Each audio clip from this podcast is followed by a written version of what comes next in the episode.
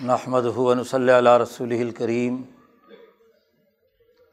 بعد فاعوذ باللہ من الشیطان الرجیم بسم اللہ الرحمن الرحیم قال اللہ تبارک و تعالی ادعو الى سبیل ربک بالحکمت والموعظۃ الحسنہ وجاد الحم بلتی ہی احسن وقال تعلیٰ ولقد کرمنا بنی آدم وقال النبی صلی اللہ علیہ وسلم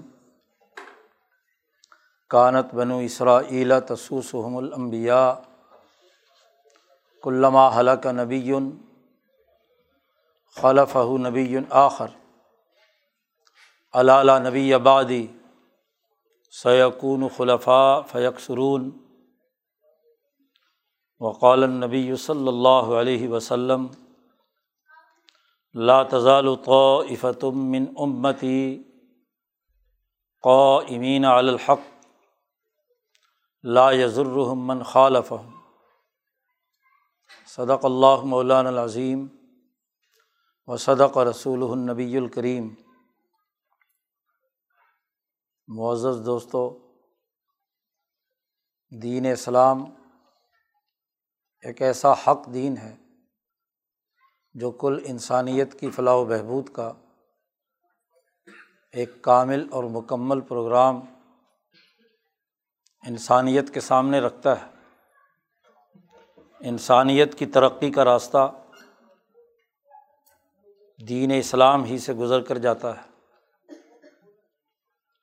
دین اسلام کی تعلیمات اپنی ساخت میں انسانیت کی ترقی اور کامیابی کا ایک عالمگیر نظام واضح کرتی ہیں۔ کل انسانیت اللہ کو محبوب ہے اور انسانیت کی فلاح و بہبود اور ترقی کے لیے اللہ تبارک و تعالیٰ نے جو جامع اور کامل پروگرام دین اسلام کی صورت میں دیا ہے وہی انسانیت کی ترقی کے لیے لازمی اور ضروری ہے۔ اس کے بغیر کوئی اور راستہ نہیں۔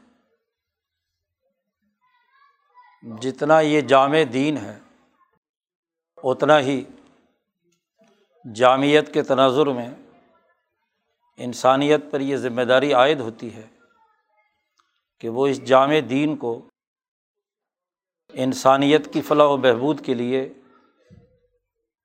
جامع طریقے سے پیش کیا جائے۔ نہ کہ ناقص طریقے سے۔ کامل کو ناقص طریقے سے پیش کرنا، اسے ناقص بنانا ہے۔ اس لیے دین اسلام کو انسانیت کے سامنے پیش کرنے کا ایک جامع طریقہ بھی خود نبی اکرم صلی اللہ علیہ وسلم نے اور دین اسلام کی تعلیمات نے واضح کیا ہے۔ کتاب مقدس قرآن حکیم نے انسانیت کو یہ پروگرام پیش کرنے کا ایک جامع ترین اصول اور ضابطہ اس آیت مبارکہ میں بیان کیا ہے کہ ادعو الا سبیل ربی کا بالحکمہ۔ کہ اپنے رب کے راستے کی طرف دعوت دیجیے حکمت کے ساتھ۔ یہ حکم اللہ تبارک و تعالیٰ حضرت محمد مصطفیٰ صلی اللہ علیہ وسلم کو دے رہا ہے۔ اور آپ کی وساطت سے جو بھی حضرت محمد صلی اللہ علیہ وسلم کو ماننے والے لوگ ہیں، ان کو دیا جا رہا ہے۔ راستہ ہے تیرے رب کا۔ کسی اور کا راستہ نہیں ہے۔ اللہ کا راستہ ہے۔ اور وہ اللہ کا راستہ برحق نبی اکرم صلی اللہ علیہ وسلم تہجد کی نماز میں ایک دعا مانگتے تھے کہ اے اللہ تو حق ہے، تیرا قرآن حق ہے، تیرا رسول محمد حق ہے، تمام نبی حق ہے یہ دین حق ہے۔ اس کی حقانیت میں کوئی شک نہیں۔ لیکن حق بات کو پیش کرنے کا طریقہ اس آیت میں بیان کیا گیا۔ حق ہونے کا یہ مطلب نہیں کہ انسانیت کے سامنے اس پروگرام کو بھونڈے انداز میں پیش کیا جائے، ناقص انداز میں واضح کیا جائے۔ بدنامی پیدا کرنے والے طریقۂ کار کے مطابق پیش کیا جائے۔ حق بات کو پیش کرنے کا طریقہ خود اللہ پاک نے بیان کر دیا۔ کہ اپنے رب کی طرف آپ دعوت دیں، رب کے راستے کی طرف لوگوں کو بلائیں حکمت کے ساتھ۔ اور معزت حسنا اچھی نصیحت کے ساتھ۔ خیر خواہی کے جذبے سے۔ انسانیت کو اس راستے کی دعوت دیں کسی جبر، کسی طاقت، کسی قوت کے بل بوتے پر اس کی دعوت نہیں دی جا سکتی۔ اور خاص طور پر ایک ایسے ماحول میں کہ جس ماحول میں دین اسلام کی ریاست اور اس کی حکومت قائم نہ ہو۔ اگر تو تمام لوگ اپنی پسندیدگی کے ساتھ ایک اتھارٹی اور حکومت قائم کر لیں، مسلمان، تو حکومت کو اختیار ہے کہ وہ حکم کے اصول پر انسانیت کو ایک بات کا پابند بنائے۔ اور اگر حکومت نہیں ہے تو پھر سوائے حکمت اور معزت کے اور کوئی راستہ نہیں ہے۔ نبی اکرم صلی اللہ علیہ وسلم کی مکہ مکرمہ میں ظاہری حکومت نہیں تھی۔ وہ مدینہ منورہ میں قائم ہوئی ہے۔ تو مکہ مکرمہ میں خاص طور پر آپ کو کہا گیا، حکومت ہے ابو جہل کی، حکومت ہے ظلم کے نظام کی۔ اس وقت دعوت دینے کا ایک ہی طریقہ ہے کہ حکمت اور معزت حسنہ کے ساتھ انسانیت کو اس حق پروگرام کی دعوت دی جائے، سمجھداری کے ساتھ، فہم کے ساتھ، صحیح طریقۂ کار کے ساتھ، غلط طریقے سے اور ناقص طریقے سے دعوت نہیں۔ دو جملے ارشاد فرمائے ہیں۔ دو الفاظ استعمال کیے ہیں کہ اپنے رب کی طرف دعوت دیں۔ دعوت کا حکم دیا ہے کہ اس پروگرام کی دعوت دی جائے۔ دعوت میں اور دعوے میں بڑا بنیادی فرق ہے۔ دعویٰ حکم کی بنیاد پر ہوتا ہے اور دعوت حکمت کی بنیاد پر ہوتی ہے۔ آپ کسی کو ایک اچھے اور عمدہ کام کے طرف لانے کے لیے اسے دعوت دیتے ہیں۔ دعوت میں مشاورت ہوتی ہے۔ مشورے کے طور پر آپ بیان کرتے ہیں۔ کہ ایسا نہ کر لیا جائے۔ زبردستی نہیں ہوتی۔ آپ کسی کی زبردستی دعوت کر سکتے ہیں؟ نہیں۔ دعوت کا اسلوب مشاورت کا ہوتا ہے۔ اور دعوے کا اسلوب آڈر کا ہوتا ہے، حکم کا ہوتا ہے کہ یہ کرو یا میں یہ کروں گا۔ ایسا حکم پاس کیا جائے۔ ہر وکیل عدالت میں دعویٰ دائر کرتا ہے۔ دوسرا وکیل جواب دعویٰ دیتا ہے۔ مشاورت کی بات نہیں ہے۔ وہ آڈر لینا چاہتا ہے عدالت سے کہ جو میں کہہ رہا ہوں اس کا آڈر پاس کیا جائے۔ دوسرا وکیل کہتا ہے نہیں جی، یہ حکم پاس نہ کیا جائے، میں جو کہتا ہوں وہ حکم پاس کیا جائے۔ بس عدالت کو فیصلہ کرنا ہے کہ یہ حکم پاس کرے یا یہ کرے۔ جبکہ دعوت میں ایسا نہیں۔ دعوت میں تو مشاورت ہے۔ اس کی عقل کو اپیل کی جاتی ہے۔ اس کو اس بات کی دعوت دی جاتی ہے کہ خود سوچے، غور و فکر کرے۔ میری سوچی ہوئی بات میرے طے کیے ہوئے فیصلے پر صرف عمل نہ کرے، بلکہ خود سوچے عقل سے، غور و فکر سے، سمجھداری سے۔ خود اپنی رائے قائم کرے اور خود اون کرے۔ میرے کہنے سے نہ مان لے۔ یہ دعوت کا اسلوب ہے۔ تو یہاں نبی اکرم صلی اللہ علیہ وسلم سے کہا جا رہا ہے کہ آپ دعوت دیں، بلائیں انہیں۔ ان کی عقل کو جھنجھوڑیں، ان کے قلب پر چوٹ لگائیں، ان کو سوچنے کا موقع دیں۔ ان کے اوپر جو حیوانیت کے اثرات یا شیطانی اثرات آ چکے ہیں، ان سے نکل کر فہم و شعور کے ساتھ بات کو سمجھنے کی کوشش کریں۔ اور یہ دعوت جو پیش کی جائے اس کے لیے دو بنیادی باتیں فرمائیں۔ ایک الحکمہ اور ایک المعضہ حکمت کے ساتھ۔ یہ بڑا جامع لفظ قرآن حکیم استعمال کرتا ہے۔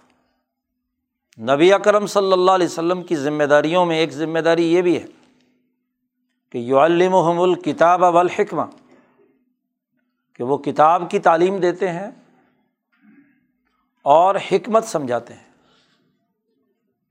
اسی حکمت سے ہی اللہ تبارک و تعالیٰ کے اسماع الحسنہ میں وہ اسم ہے، صفت ہے، جسے الحکیم کہا جاتا ہے۔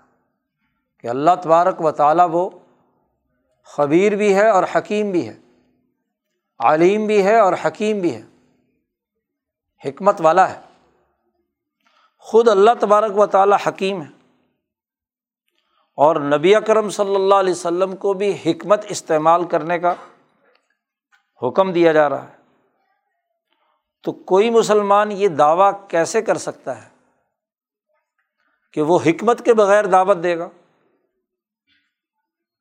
اللہ کو چھوڑ کر اللہ تبارک و تعالیٰ جو کائنات کا خالق ہے اور وہ انسانوں کو براہ راست حکم دینے کی اتھارٹی رکھتا ہے۔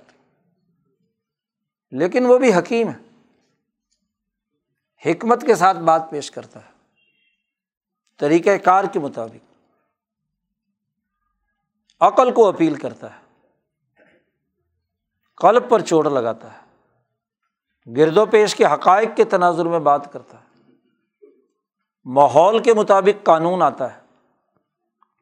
ورنہ تو اللہ تبارک و تعالیٰ پورا قرآن حکیم ایک ہی رات میں غار ہرا میں رسول اللہ صلی اللہ علیہ وسلم کے سپرد کر دیتا کہ لو، یہ حکم ہے، نافذ کرنا ہے، بس۔ جی؟ اس کو کون روک سکتا ہے؟ جیسے تم، تمہاری پارلیمنٹ آج کی دنیا کے اندر قوانین اور ضابطے یا آئین میں ایک ہی دفعہ منظور کر لیتے ہیں۔ چاہے اراکین اسمبلی نے پڑھا ہو یا نہ پڑھا ہو۔ پاس پاس پاس۔ جی۔ حکم جاری ہو جاتا ہے۔ تو اللہ پاک بھی کیا ہے؟ حالانکہ اس کے پاس سب سے بڑی اتھارٹی تھی، وہ حق رکھتا تھا۔ کہ اپنے نبی کو کہتا بھائی یہ کتاب ہے، اس پر یہ عمل کرنا ہے۔ یہ جو تیئیس سال ایستا ایستا اتارا، تو بتدریج جس سطح کی صلاحیت پیدا ہو گئی، اس سطح کے بعد ایک حکم دے دیا۔ جب وہ پاس ہو گیا تو اس سے اوپر، جب وہ پاس کر لیا تو اس سے اوپر۔ تعلیم و تربیت حکمت سے ہوتی ہے۔ پہلی، دوسری، تیسری کلاس پاس کرے گا تو آگے پرائمری میں جائے گا نا۔ وہ پاس کرے گا تو آگے چھٹی ساتویں، آٹھویں، دسویں تک جائے گا۔ اور ایک بچے کو دسویں تک کا سارا سلیبس اٹھا کر دے دیا چلو ابھی پڑھ لے۔ سیکھے گا کچھ۔ حکمت کے خلاف بات ہے نا۔ جب تک ایک اسٹیپ طے نہ ہو جائے تو اگلے اسٹیپ کی دعوت دینا۔ یہ غیر دانش مندانہ عمل ہے۔ حکمت کا تقاضا یہی ہے۔ کہ بتدریج جیسے جس وقت جیسا ماحول ہوا، اس کے مطابق اللہ نے حکم دیا۔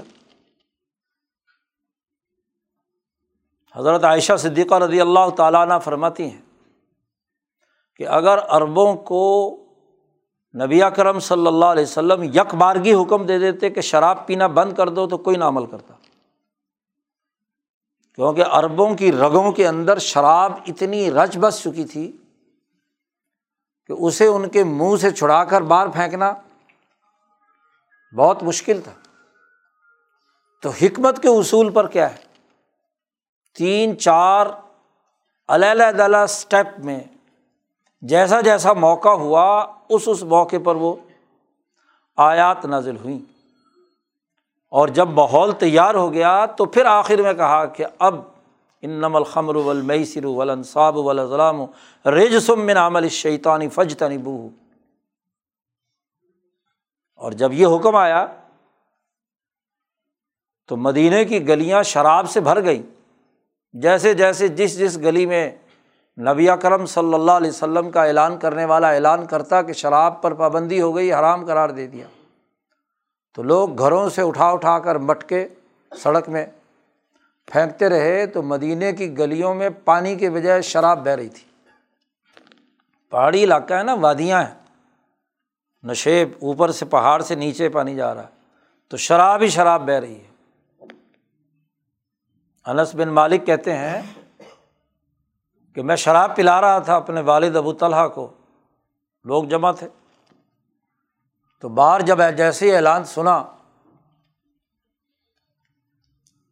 کہ جی شراب پر پابندی ہو گئی، تو والد نے حکم دیا، یہ جتنے مٹ کے گھر میں پڑے، اٹھا کر باہر پھینک دے۔ اس کے لیے ماحول تیار کیا نا۔ تو ہر چیز ایک حکمت کے ساتھ ہوتی ہے۔ اللہ تعالیٰ کو تو بہت پہلے پتہ تھا کہ شراب حرام ہے۔ اور اللہ چاہتا تو سب سے پہلے کیا ہے؟ مکہ میں ہی حکم دے دیتا کہ شراب ممنوع ہے۔ لیکن اس کے نفاذ کا جو طریقۂ کار اپنایا گیا، وہ حکمت کے اصول پر۔ حکمت عربی میں کہتے ہیں کہ معرفت الاشیائی کما ہیا وہ وضع اعلیٰ محل اعلی ثواب کہ اپنے گرد و پیش کے حقائق کو جیسا کہ وہ ہیں حقیقت میں ان کی معرفت حاصل کرنا۔ اور پھر اس پر ان حقائق کے تناظر میں ایسی حکمت عملی اور پلاننگ اختیار کرنا کہ اس سے وہ مطلوبہ نتیجہ، درست نتیجہ سامنے آ جائے۔ اس کام کے اسٹیپ بنانا اور ہر اسٹیپ کے مکمل ہونے کے بعد دوسرا قدم اٹھانا۔ اس کے بعد تیسرا قدم اٹھانا۔ یہ نہیں کہ سارے کے سارے امور ایک ہی دفعہ مسلط کر دو۔ تو گرد و پیش کے حقائق کا شعور ضروری ہے۔ اور پھر صرف شعور ہی نہیں، علم بھی کافی نہیں، بلکہ اس کی ایسی ترتیب بنانا پلاننگ کرنا، جس سے وہ مطلوبہ نتیجہ حاصل ہو جائے جو آپ چاہتے ہیں۔ آپ سبیلی ربک اپنے رب کے راستے کی طرف، دین اسلام کی طرف دعوت دینا چاہتے ہیں۔ تو دعوت دینے کا ماحول کیا ہے؟ گرد و پیش کے بنیادی حقائق کیا ہیں؟ اس حقائق کے تناظر میں آپ فیصلہ کریں کہ ان میں سے پہلا اسٹیپ کون سا ہے، دوسرا کون سا ہے، تیسرا کون سا ہے؟ ایک مدعو کو پہلے مرحلے میں کیا بات سمجھانی ہے، دوسرے یہ سمجھ میں آ جائے تو پھر اگلی کیا بات سمجھانی ہے، اس کے بعد کیا بات سمجھانی ہے؟ اس کی ترتیب بنائیں گے۔ پھر آپ جو آپ کا ہدف ہے اسے حاصل کر پائیں گے۔ تو یہ ترتیب ضروری ہے۔ اس کے بغیر دعوت نہیں ہوتی۔ نبی اکرم صلی اللہ علیہ وسلم کی پوری تیئیس سالہ زندگی اسی حکمت سے عبارت ہے۔ دوسری بات ارشاد فرمائی۔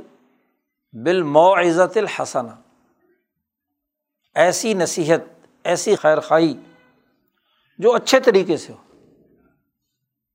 بعض کہتے ہیں، ایسی نصیحت کو جو دلوں کو جھنجھوڑے۔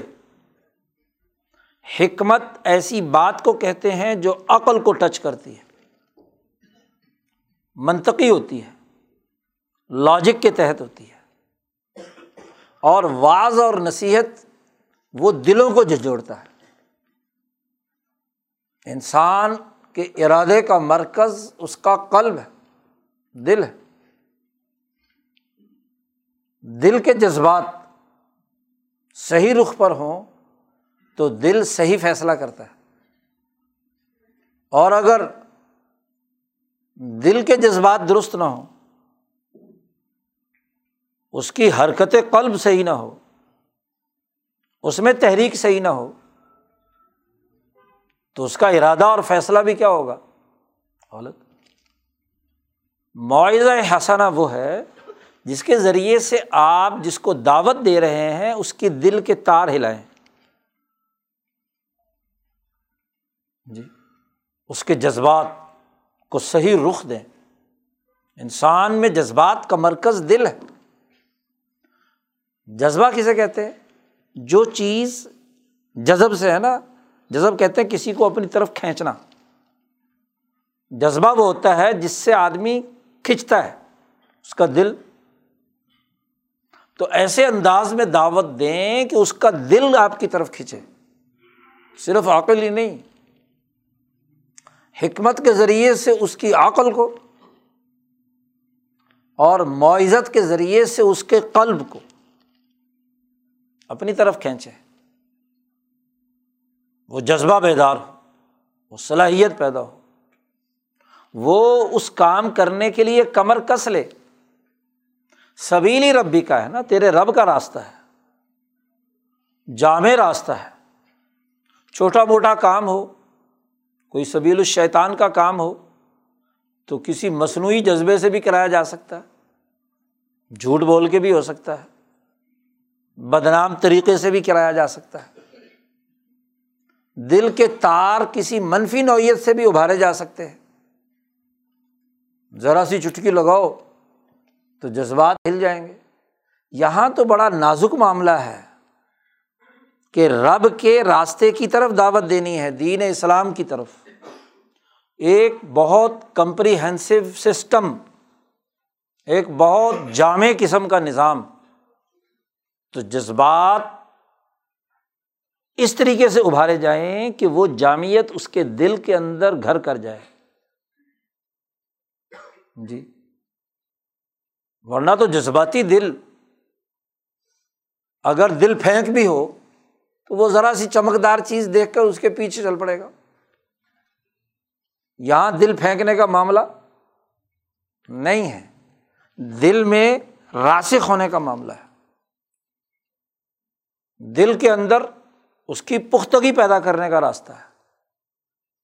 وہ کلیمہ طیبہ ہے جس کی جڑ بہت گہرائی میں دل کے اندر چلی جائے۔ نبی کرم صلی اللہ علیہ وسلم نے اس ایمان اور دین کے بارے میں کہا ہے کہ ان الامانتا نزلت فی جزری قروب الرجال، کہ یہ ایمان جو ہوتا ہے یہ مردوں کے دلوں کی جڑ کے اندر داخل ہوتا ہے۔ عربی میں جزر کہتے ہیں۔ وہ چکی کے پاٹ کے درمیان ایک کیل لگی ہوئی ہوتی ہے، جس کے اوپر دوسرا پاٹ گھومتا ہے۔ اگر وہ ہل رہی ہو یا سینٹر میں نہ ہو تو چکی سے ہی گھومے گی؟ نہیں۔ پورا جو سرکل ہے، اس کا بالکل سینٹر ہوتا ہے اور مضبوط ہوتا ہے۔ اس کو جزر کہتے ہیں۔ تو جو دل کا بالکل سینٹر ہے، ایمان تو اس میں راسک ہونا ہے۔ اور اس کے لیے معاوضۂ حسنا ہے۔ آپ دل جیتیں۔ معاوضہ حسنا کے نتیجے میں دل جیتا جائے۔ دل جیت کر دعوت دی جاتی ہے۔ اوپرے دل سے، بد دلی سے، کسی جبر سے تو ایمان کی دعوت نہیں دی جاتی۔ اور نہ ایسا ایمان معتبر ہے۔ جی۔ تو دو چیزیں کہیں اللہ نے، حکمت اور معزت۔ اور معزت بھی ہنسانا ایک واز ہوتا ہے بونڈا آگ لگا دینے والا، جذبات بھڑکانے والا۔ اشتعال دلانے والا، مار دو، پکڑ دو، قتل کر دو۔ آج کل جو جمعوں میں خطبے ہوتے ہیں، واز ہوتے ہیں ہسانہ کے بجائے سیاح ہوتے ہیں، بھڑکانے والے۔ فرقہ واریت کی بنیاد پر، قتل و غارت گری کی بنیاد پر، کسی اور بنیاد پر۔ تو ایک معاوضہ تو سیاح ہوتا ہے۔ اور ایک المعاوضہ، الحسنہ۔ دل کے تار تو وہ بھی چھیڑتا ہے۔ وہ خطیب جو آگ لگاتا ہے، جو جذبات کے بانس پر چڑھاتا ہے، جو نوجوانوں کی زندگیوں سے کھیلتا ہے، دل کے تار تو وہ بھی چھیڑتا ہے۔ دل کے تار تو کوئی گانے والی بھی چھیڑتی ہے، گانا بجانے والے بھی چھیڑتے ہیں۔ موسیقی بھی تار کو ہلاتی ہے دل کے۔ لیکن وہ تار ہلاتی ہے، جذبات جوڑتی ہے حیوانی، شہوانی، شیطانی، قتل انسانیت کے ارتکاب، یہ جذبات شیطانی ہوتے ہیں۔ کیونکہ شیطان انسان کا دشمن ہے۔ ایک جذبہ وہ ہوتا ہے جو شہوانی ہے۔ وہ زیادہ سے زیادہ صنف مخالف کے خلاف کردار ادا کرتا ہے۔ شہوت ابھارتا ہے۔ زنا تک لے جاتا ہے۔ ایک جذبہ ہوتا ہے نفسانی، اور نفسانی جذبہ صرف اتنا ہوتا ہے کہ نفس کی لذت کے لیے اچھا کھا لیا اچھا پہن لیا، اچھی عیاشی کر لی، وقتی طور پر ہاں جی اس نے اپنے آپ کو خوش کر لیا خوش گپی ہو گئی، بس یہ نفسانی جذبہ ہے۔ اور ایک ہوتا ہے شیطانی جذبہ، اور شیطانی جذبہ وہ ہوتا ہے جو دوسرے انسان کو قتل کرنے اس کا مال لوٹنے، اس کی توہین اور تزلیل کرنے پر ابھارتا ہے۔ جو خطیب انسانی معاشروں اور جماعتوں کو دوسرے انسانوں کے قتل پر اکساتا ہے، انسانیت کی توہین اور تزلیل پر اکساتا ہے، وہ اس فائشہ عورت سے زیادہ برا ہے جو صرف شہوانی جذبات ابھارتی ہے۔ وہ تو زیادہ زیادہ شہوت تک۔ لیکن یہ شیطانی کام کرتا ہے۔ اور جب شیطانی کام ہوتا ہے تو اس میں نفس کی شیطنت بھی داخل ہو جاتی ہے۔ نفس کے ذریعے سے تو شیطان کام کرتا ہے۔ شیطان تو الگ کھڑا ہوا ہے۔ آپ کے نفس کے اوپر مسلط ہوتا ہے۔ آپ کی شہابت کو ابھارتا ہے۔ تو یہ معزت سیاح ہے۔ دل کے تاروں کو چھیڑنے کا۔ اس آیت میں معزت حسنا کی بات کی ہے، اسی لیے۔ حکمت کے ساتھ یہ بات نہیں کہی۔ حکمت کا تعلق تو عقل سے ہے۔ اور عقل واقعتاً صحیح طور پر سوچے گی، حقائق کا ادراک کرے گی، تو ضرور صحیح نتیجے پر پہنچے گی۔ جی۔ وہ عقل جو نفس کے تقاضوں اور جذباتیت کے دائرے سے اوپر اٹھ کر حقائق کا ادراک کرنے والی ہو، سیدھے راستے پر جائے گی۔ تو بنیادی طور پر اس آیت مبارکہ میں ہمیں حکم دیا گیا ہے کہ حکمت اور معزت حسنا کے ساتھ انسانیت کی ترقی کے لیے کردار ادا کرنا ہے، سبیل ربک کی طرف دعوت دینی ہے۔ نبی کرم صلی اللہ علیہ وسلم کے یہ حکم دیا اور تیئیس سال تک نبی کرم صلی اللہ علیہ وسلم نے اس اصول کے مطابق انسانیت کو دعوت دی، پارٹی بنائی، انقلاب برپا کیا، ریاست قائم کی اور ریاست نے اسی اصول کے تحت کام کیا۔ کبھی اس کی خلاف ورزی، نہ حکمت کی اور نہ ہی معزت حسنہ کی۔ کافر سردار بھی آیا،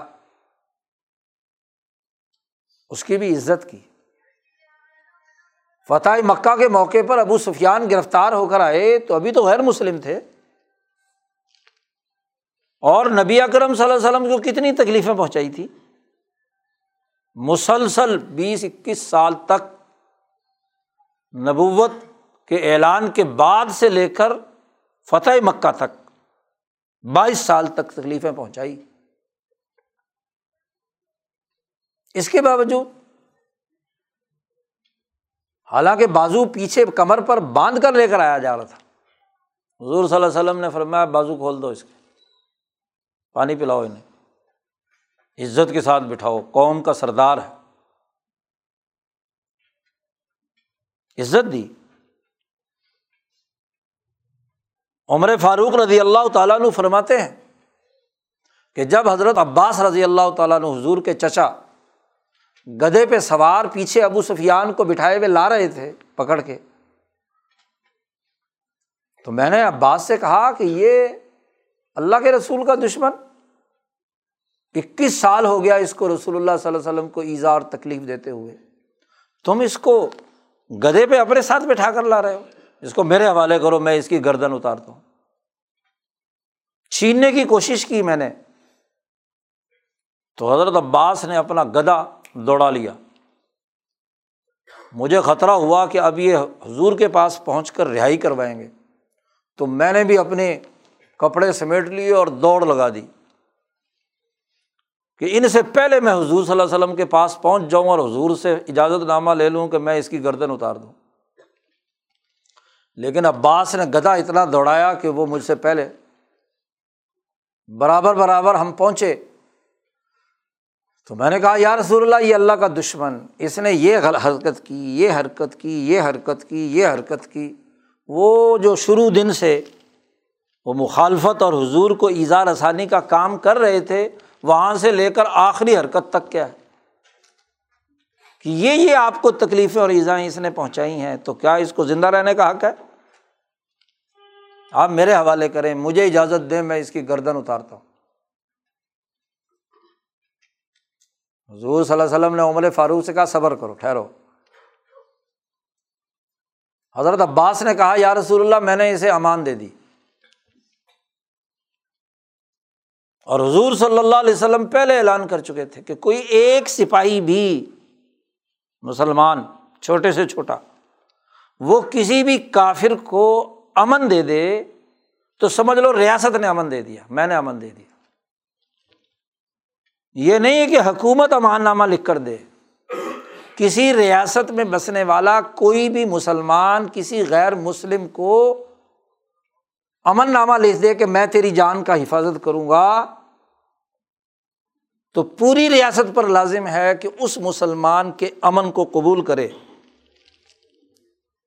یہ اجازت نہیں ہے کہ ریاست کہے کہ نہیں جناب، مجھے تو تمہارا امن منظور نہیں ہے۔ تو حضرت عباس نے کہا، میں نے انہیں امن دے دیا۔ جی۔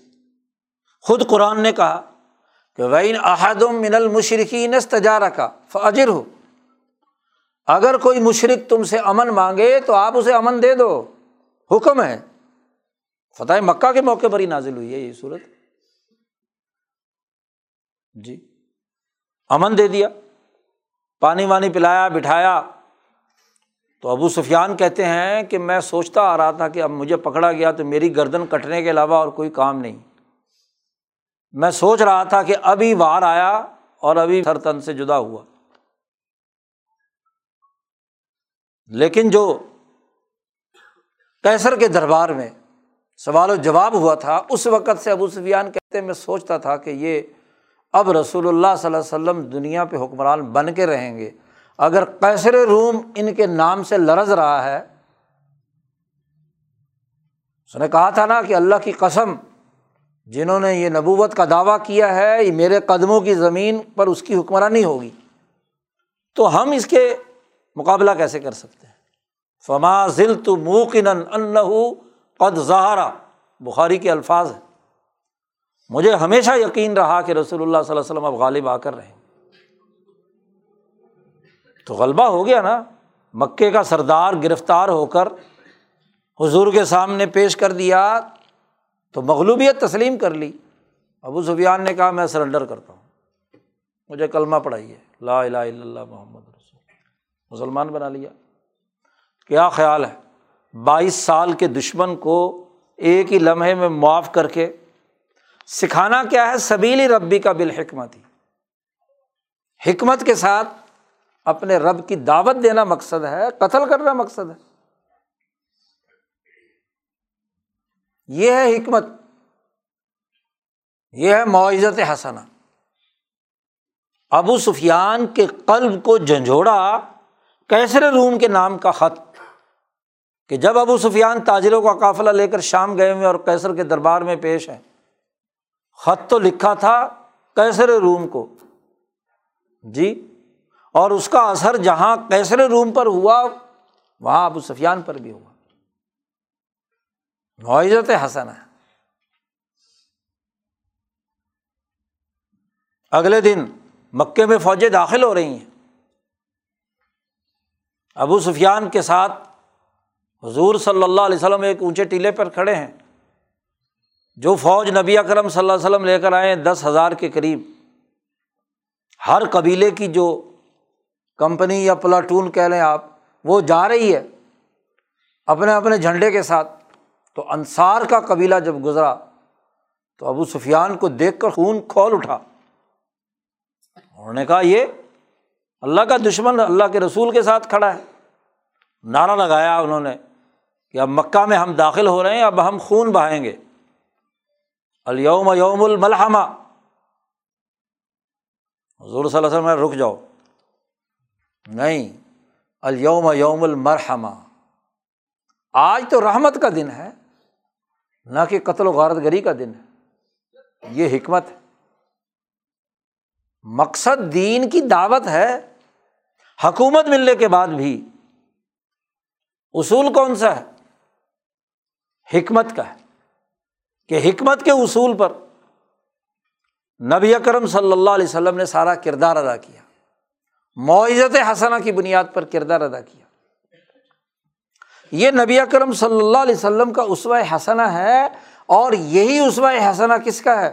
صحابہ کا، ابو بکر صدیق کا، عمر فاروق کا۔ عثمان غنی کا، علی المرتضیٰ کا، حسن و حسین کا، حضرت امیر معاویہ کا خلفۂ بنو امیہ کا، بنو عباس کا، بنو عثمان کا، جامع طریقۂ کار رہا ہے۔ جی؟ کسرا ایران کے بڑے بڑے سورما گرفتار ہو کر عمر فاروق کے پاس پہنچتے ہیں۔ تو وہی کام جو ابو سفیان کے تناظر میں حضور صلی اللہ علیہ وسلم نے کیا تھا۔ وہی اس کے ساتھ کیا۔ عزت دی، احترام دیا۔ سماما بن آسال سردار ہے قبیلے کا۔ گرفتار ہو کر حضور صلی اللہ علیہ وسلم کے پاس آیا۔ آپ صلی اللہ علیہ وسلم نے اس کی جوانی، اس کی سرداری میں اس کے ہاتھ کھول دو۔ بازو بندھے ہوئے تھے پانی پلاؤ۔ جوان آدمی ہے، خوبصورت آدمی ہے۔ عزت دی، احترام کیا۔ ہاتم تائی کی بیٹی آئی۔ حضور صلی اللہ علیہ وسلم نے کیا ہے؟ اپنی چادر اس کے سر پر ڈالی۔ عزت دی، احترام کیا۔ ادیب نے حاتم آئے، غیر مسلم ہیں۔ حضور کے خلاف زبان درازیاں کرتے رہے پہلے۔ ڈر کر بھاگ بھی گئے۔ چوروں کا سردار ہے۔ پورا قبیلہ ہی چوروں کا تھا، ٹھگوں کا تھا۔ حضور صلی اللہ علیہ وسلم نے استقبال کیا اور اپنے بسترے پر بٹھا دیا، خود نیچے بیٹھ گئے۔ حکمت ہے نا۔ مدھو آ رہا ہے۔ مدو کا احترام کر رہے ہیں۔ دعوت دینی ہے نا۔ بڑی بے بروائی سے ادھی کہتے میں نے پوچھا کہ اے محمد صلی اللہ علیہ وسلم، کیا دعوت ہے آپ کی؟ آپ صلی اللہ علیہ وسلم نے دعوت دی، اللہ کا حکم سنایا، اللہ کی عبادت کرنا، شرک نہ کرنا، فلاں۔ ہوگا دنیا میں کیا فائدہ ہوگا؟ دنیا کا فائدہ بتاؤ۔ انہوں نے کہا، امن ہوگا، خوشحالی ہوگی۔ کوئی کسی کو لیل اٹھے گا۔ یہ ساری باتیں نبی کرم صلی اللہ علیہ وسلم بتلا رہے ہیں آدھی کو، دعوت کے اصول پر ہے تو دین دعوت کی بنیاد پر پھیلتا ہے۔ صحابہ نے اپنے زمانے میں کیا، تابعین نے کیا، اس کے بعد محدثین فقہ صوفیہ اولیاء اللہ نے کیا۔ یہ دنیا بھر میں جتنے اولیاء اللہ اور صوفیہ پھیلے، انہوں نے اسی اصول پر دعوت دی نا، حکمت اور معیزت حسنا حضرت خواجہ معین الدین اجمیری بغداد چھوڑ کر جو اس کفرستان میں آ کر بیٹھے، جہاں بت پرستی ہے، جہاں شرک اور کفر ہے، جہاں خود خواجہ معین الدین کے خلاف یہاں کا پرتھوی راج اور یہاں کے حکمران لوگوں کو اکسا رہے ہیں۔ تو دعوت کس بنیاد پر دی؟ حکمت کے ساتھ معزت حسنا کے ساتھ۔ دلی جذبات کو دل کی توجہ سے اپنی طرف کھینچا۔ عقل کو اپیل کی، سمجھایا۔ بابا فرید ہوں، داتا گنج بخش ہوں۔ بہاؤدین ذکریہ ملتانی ہوں۔ شاہ عبد الطیف بھٹائی ہوں مجد الفسانی ہوں۔ اور یہ اللہ کا کردار ہی یہ رہا ہے۔ اگر طاقت کے بل بوتے پر اسلام پھیلانا ہوتا تو یہاں ایک ہندو زندہ رہتا ہے ہندوستان میں۔ آٹھ سو سال حکومت تھی۔ حکم دے دیا جاتا کہ سب ہندو یا تو کلمہ پڑھ لو یا قتل ہونے کے لیے تیار ہو جاؤ۔ تم اللہ کے ساتھ شرک کرتے ہو، اتنے سارے دیوی دیوتا تم نے مان رکھے ہیں، اللہ کی توہین کرتے ہو۔ رسول اللہ کی توہین کرتے ہو۔ یا قتل ہونے کے لیے تیار ہو جاؤ اور یا مسلمان ہو جاؤ۔ ان کو اس طرح کی غیرت کا معاملہ نہیں۔ حق سکھانا ہے حکمت اور معزت حسنا یہاں جو لاکھوں کروڑوں لوگ مسلمان ہوئے، وہ انہیں اولیاء اللہ کی قربانیوں اور جد وجہد سے ہوئے۔ صوفیہ کے کردار سے ہوئے۔ حکمرانوں کے کردار سے ہوئے۔ ورنہ تو طاقت کی زبان ہمیشہ تلوار کی زبان ہوتی ہے۔ اور جب تلوار کی زبان سے ہندوستان مغلوں نے فتح کر لیا،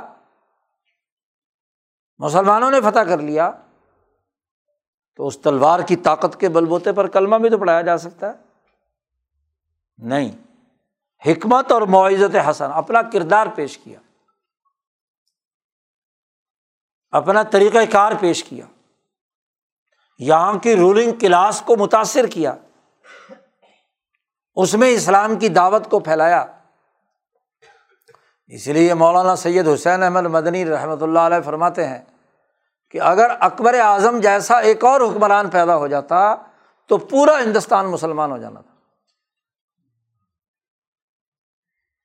اس نے جو رواداری، اس نے جو برداشت، اس نے جو یہاں کے مخالف مذاہب کو اپنے سیاسی معاشی نظام میں ساتھ لے کر چلنے کی حکمت عملی اختیار کی، اس کا نتیجہ ہونا تھا۔ کہ یہاں خود یہاں کی اقوام دل سے مسلمان ہوتی۔ یہ وہ بنیادی سوچ اور فکر ہے جو امبیا علیہم السلام کی اور دین اسلام کے غلبے کے لیے لازمی اور ضروری تھی۔ اور یہ سوچ مسلمانوں کی جس نے دنیا بھر میں اسلام پھیلایا۔ پورے افریقہ میں، یورپ میں، ایشیا میں، ایشیا کے دور دراز علاقوں میں۔ اور بتدریج جہاں جہاں حکومتیں اور ریاستیں قائم ہوئیں، انہوں نے حکمت کے ساتھ اور معزت حسنہ کے ساتھ آگے بات کام بڑھایا۔ لیکن جب سے دنیا میں عالمی سرمایہ داری نظام کی شفاقیت قائم ہوئی، انسانوں کو حقیر سمجھنے، غلام بنانے سرمائے کی یلغار میں ان تمام کو گرفت میں لینے،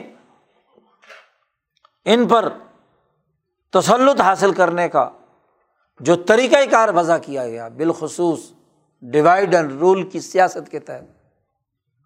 اس نے خرابیاں پیدا کی۔ آپ اندازہ لگائیے کہ اس کے نتیجے میں دین اسلام کی تعلیمات کے پیش کار وہ دہشت گرد جو اسلام کو دہشت گردی کی احساس پر حکمت اور معزت حسنہ سے ہٹا کر انسان دشمنی کے لیے پیش کرنے والے تھے۔ انہوں نے دین اسلام کی تعلیمات کو مسق کر کے رکھ دیا۔ پچھلے ایک ہفتے سے یہاں کی حکومت اور ریاست لرز رہی ہے۔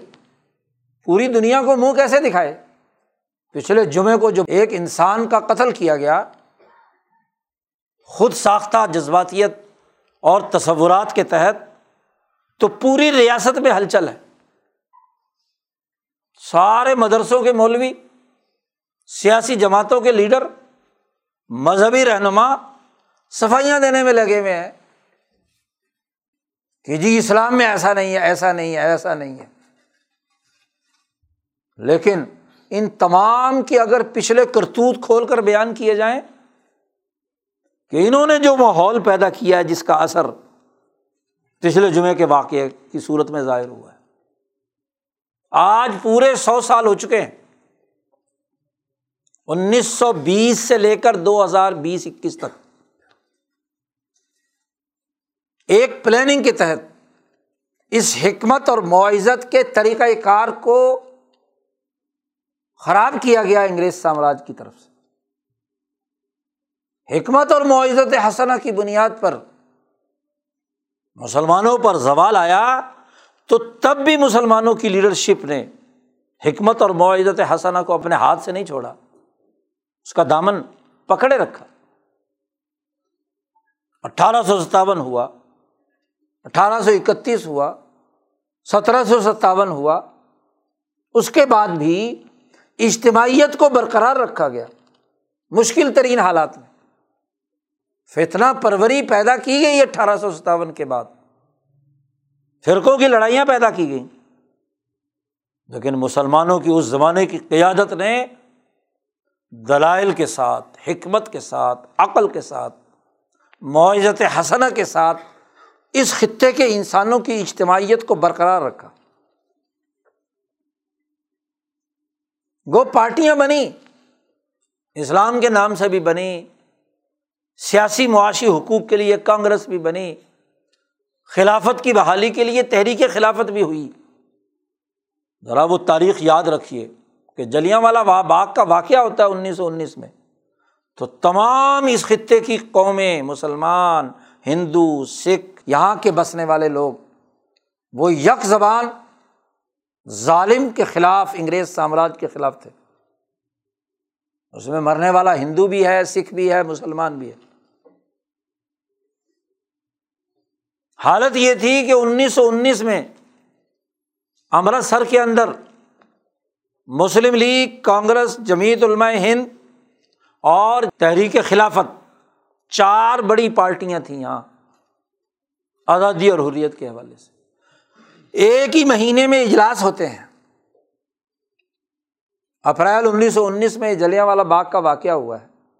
اور نومبر میں اجتماعات ہوتے ہیں امرتسر میں۔ مسلم لیگ کا بھی وہیں، کانگریس کا بھی وہیں۔ جمیعت علماء کا بھی وہیں اور تحریک خلافت کا بھی وہیں۔ اور جتنے بھی لیڈر ہیں، خواہ وہ مسلمان تھے یا ہندو، کانگریسی تھے یا مسلم لیگی جمیعت علماء کے تھے یا خلافت تحریک کے، ہر اجلاس میں شریک ہوتے ہیں۔ مسلم لیگ کا اجلاس ہوا تو سارے کانگریسی بھی اس میں شریک۔ علماء بھی شریک۔ خلافت تحریک والے بھی شریک۔ مسلم لیگ کا پروگرام ہوا تو سب شریک، کانگریس کا اگلے ہفتے ہوا۔ تو سارے مسلم لیگی بھی کانگریس کے اجلاس میں شریک۔ تحریک خلافت کا اجلاس ہوا تو اس میں بھی سارے شریک۔ جمیت علماء کا پہلا تاسیسی اجلاس نومبر میں ہوا کہ علماء کی اجتماعیت بھی قائم ہونی چاہیے آزادی اور حریت کے لیے۔ تو اس میں بھی تمام علماء شریک، چاہے وہ سیاسی پارٹی مسلم لیگ کے تھے یا کانگریس کے تھے یا تحریک خلافت کے تھے۔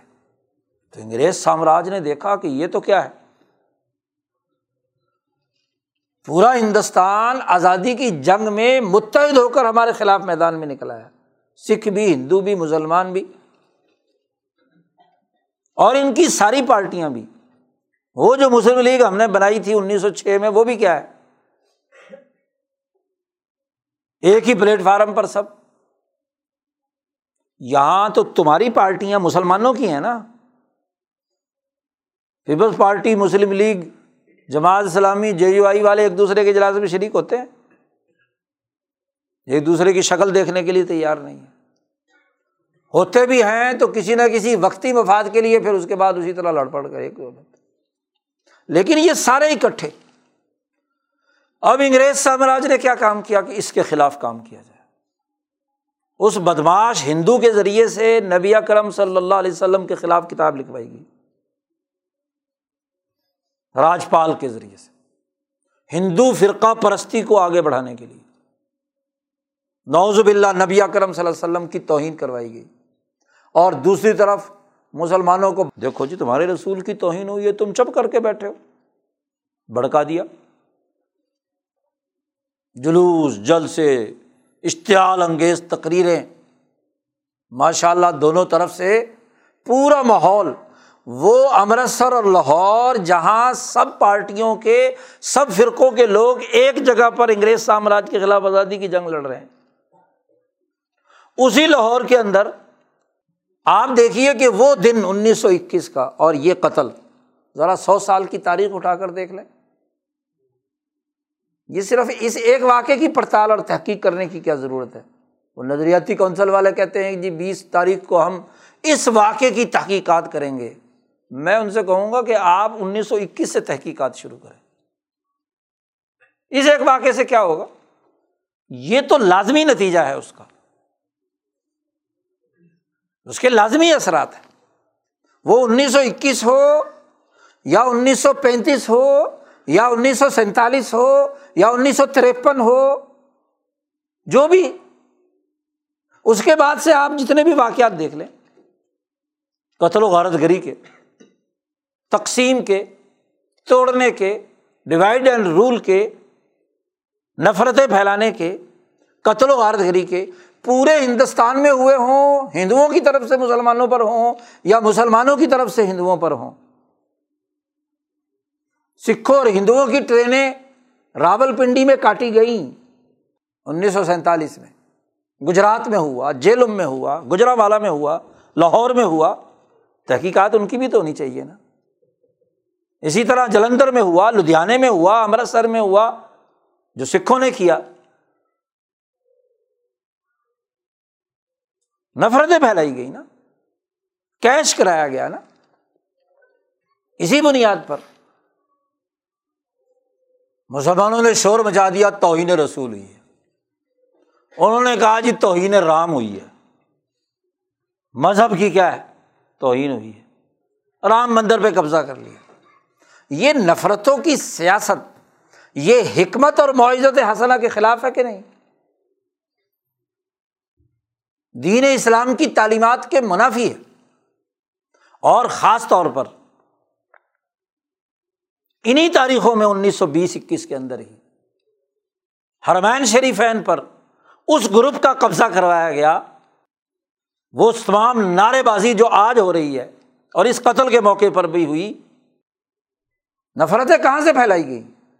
اس کا مرکز تو وہی برطانوی سامراج ہے جس نے اس خاندان کو سعودی عرب بنا کر دیا، جس نے یہاں کے حکمران طبقے کو تقسیم پیدا کرا کے مذہب کے نام پر یہاں مسلط کیا۔ یہاں کے مذہبی طبقے کو ریال اور ڈالر دے کر تشدد پسند مذہبی بنایا۔ جس نے جہاد کے نام پر آگ لگائی، جس نے فساد پیدا کیا۔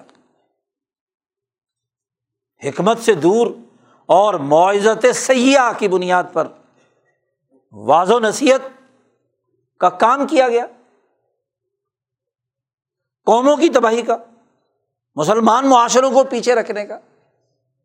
ایسے مذہبی دیوانے پیدا کیے گئے جو انسانی ترقی کے راستے میں سب سے بڑی رکاوٹ ہو۔ وہ افغانستان جو اس پورے خطے کے اندر واحد ملک ہے، جس نے سب سے پہلے جدید ٹیکنالوجی اور جدید ترقیات کی بنیاد پر کابل اور افغانستان کو ترقی کے راستے پر ڈالا تھا۔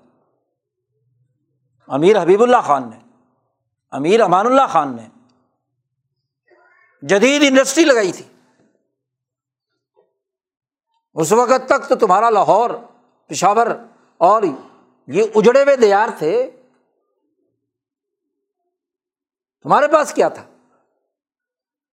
اس وقت جس نے ترقیات کی بنیاد پہلے دن رکھی، اسلام نافذ کرنا ہے۔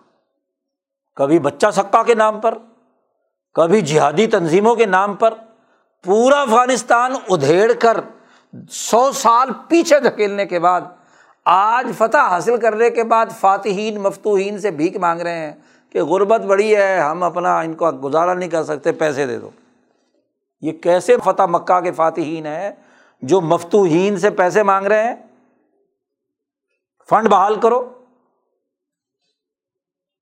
صحت کہاں ہے؟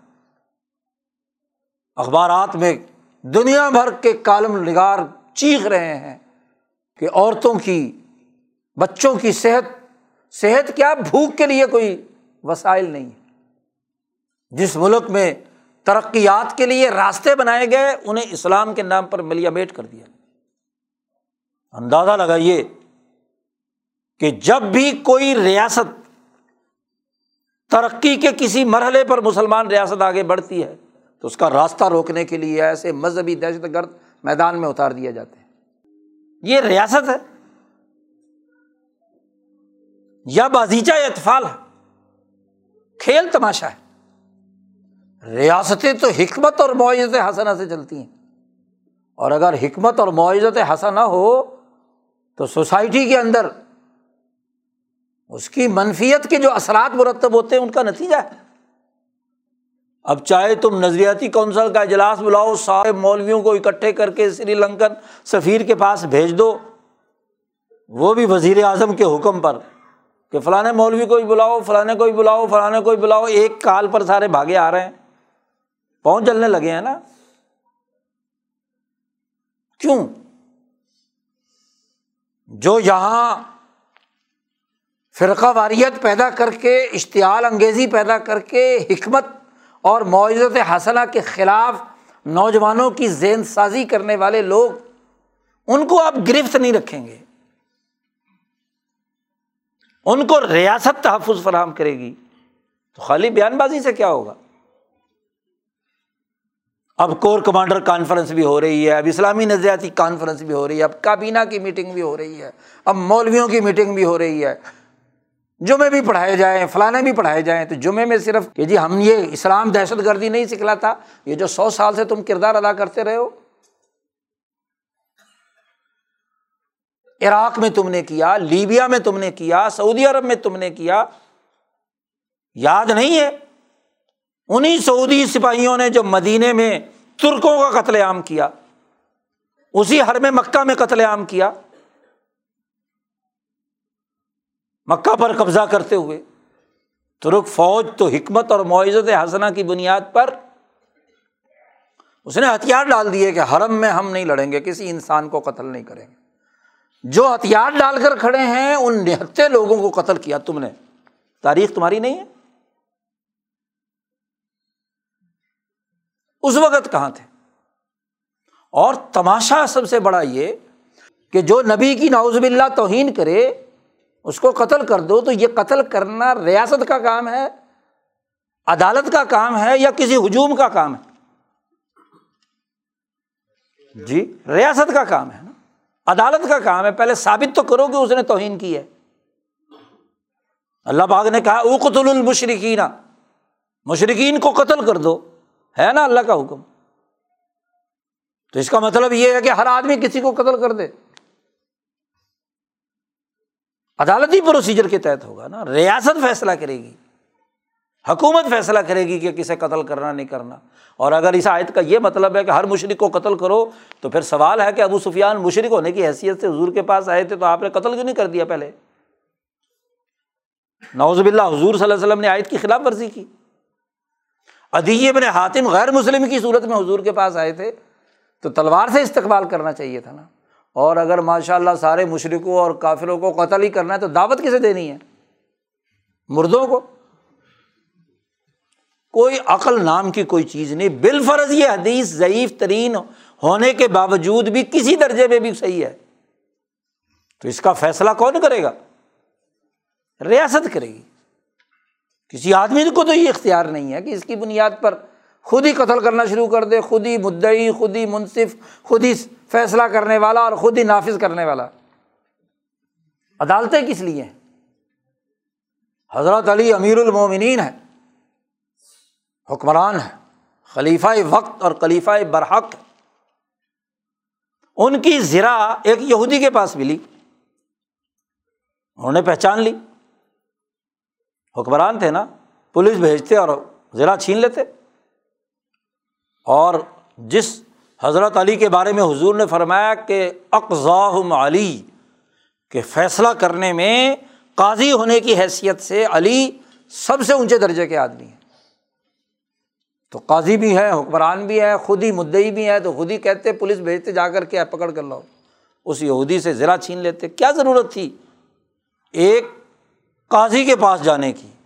اور قاضی بھی قاضی شرح جو صحابی نہیں ہے حضرت علی کی زیارت کی وجہ سے، صحابہ کی زیارت کی وجہ سے تابی ہے۔ اور اس قاضی کو قاضی بھی لگایا کس نے؟ ہے حضرت علی نے۔ حکومت مقرر کرتی ہے نا قاضی کو۔ اس کی عدالت میں حاکم وقت پیش ہو رہا ہے۔ عدالت میں باقاعدہ مقدمہ دائر کر رہا ہے کہ جناب قاضی صاحب، یہ میری زرا ہے۔ اس یہودی کے پاس مجھے لے کر دی جائے۔ قاضی صاحب نے کہا بھائی گواہ پیش کرو. کون ہے تمہارے گواہ کے؟ واقعات یہ زرا تمہاری ہے. پہلے تو تم دونوں ایک ہی جگہ پہ کھڑے ہو جاؤ۔ حکمران ہوں گے تو اپنی جگہ پہ ہوں۔ یہاں آپ بحثیت مدعی آئے ہیں اور یہ مدعا علیہ کے آیا ہے۔ تو آپ کو مدعا علیہ کے ساتھ کھڑا ہونا ہے سامنے۔ یہ نہیں کہ آپ یہاں کرسی پہ میرے ساتھ بیٹھیں گے۔ اور پھر گواہی پیش کرو۔ انہوں نے اپنا غلام اور اپنے بیٹے کو، اور بیٹا بھی کون ہے؟ حسن و حسین جو ہیں وہ معمولی بیٹے ہیں۔ عدل و انصاف اور سچ بولنے والے۔ دونوں نے گواہی دی کہ ہاں بھائی ذرا تو ہمارے ابا جان کی ہے۔ قاضی صاحب نے کہا جی بیٹے کی گواہی باپ کے حق میں قابل قبول نہیں ہے۔ اور غلام کی گواہی بھی قابل قبول۔ کیونکہ وہ تو آکا کا کیا ہوتا ہے؟ ملازم ہوتا ہے۔ کوئی آزاد گواہ لاؤ۔ تب یہ زیرہ تمہیں ملے گی۔ حضرت علی نے کہا جی وہ تو میرے پاس کوئی پاکستانی جعلی گواہ تو تھا نہیں کہ وہاں پیسے دے کر گواہی دلوا دی جاتی۔ تو ایسی بات تو نہیں تھی۔ ٹھیک ہے جی اب نہیں مل سکتا قانون جو نبی کرم صلی اللہ علیہ وسلم نے جاری کیا ہے، تو ٹھیک ہے، میں سرنڈر کرتا ہوں۔ انہوں نے فیصلہ کر دیا، یہودی کی ہے۔ اب آپ دیکھو کہ یہودی کہتا ہے کہ عجیب بات ہے، میں غیر مسلم بھی ہوں۔ یہ مسلمان بھی ہیں خود خلیفہ بھی ہے، خود حکمران بھی ہے۔ ان کی بات نہیں چلی اور میرے حق میں فیصلہ ہو گیا۔ جی اس نے کہا، یہ دین جو اتنا سچا اور اتنا اعلیٰ معیار پیش کر رہا ہے، تو کیوں نہ میں اسے قبول کروں؟ اس نے کہا، قاضی صاحب، بات یہی ہے کہ ہے تو ذرا انہیں کی عدالتی پروسیجر کے تحت تو ثابت نہیں ہو سکی۔ لیکن ہے انہیں کی، مجھے تو سڑک پہ سے پڑی ہوئی ملی تھی، ان کا گھوڑا گزر رہا تھا، اوپر سے نیچے گر گئی تھی۔ یہ چلے گئے تو میں نے اٹھا لی۔ تو ان کو واپس دو اور مجھے کلمہ بھی پڑھا لو۔ یہ ہے دل کے تار چھڑے نا۔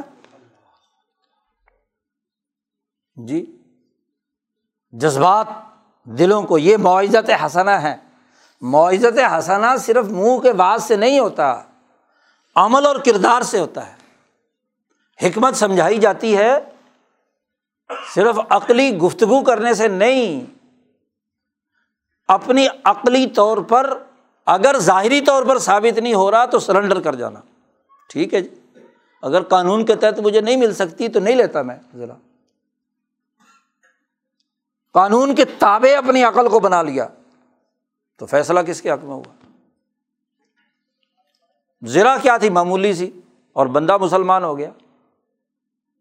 جی حضرت علی کو رضی اللہ تعالیٰ عنہ کو نبی اکرم صلی اللہ علیہ وسلم اے علی، اگر تیرے ہاتھ سے ایک آدمی مسلمان ہو گیا، تیری دعوت سے سیدھے نظریے پر آ گیا، تو تیرے یہ جنت واجب ہوگی، تیرے لیے یہی کافی ہے۔